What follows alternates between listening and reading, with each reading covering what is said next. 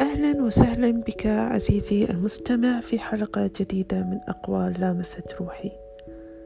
من الأقوال الجميلة التي قرأتها الحياة ليست بحثا عن الذات ولكنها رحلة لصنع الذات. اخلق من نفسك شيئا يصعب تقليده. تعليقي على هذا القول لا تقل لنفسك فات القطار. أنا كبرت لم يعد لدي شيء أفعله. لقد فعلت كل شيء. لا تقل ذلك لنفسك.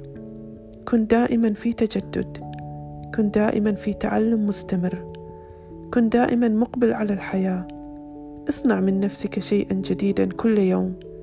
شيئا تفخر به.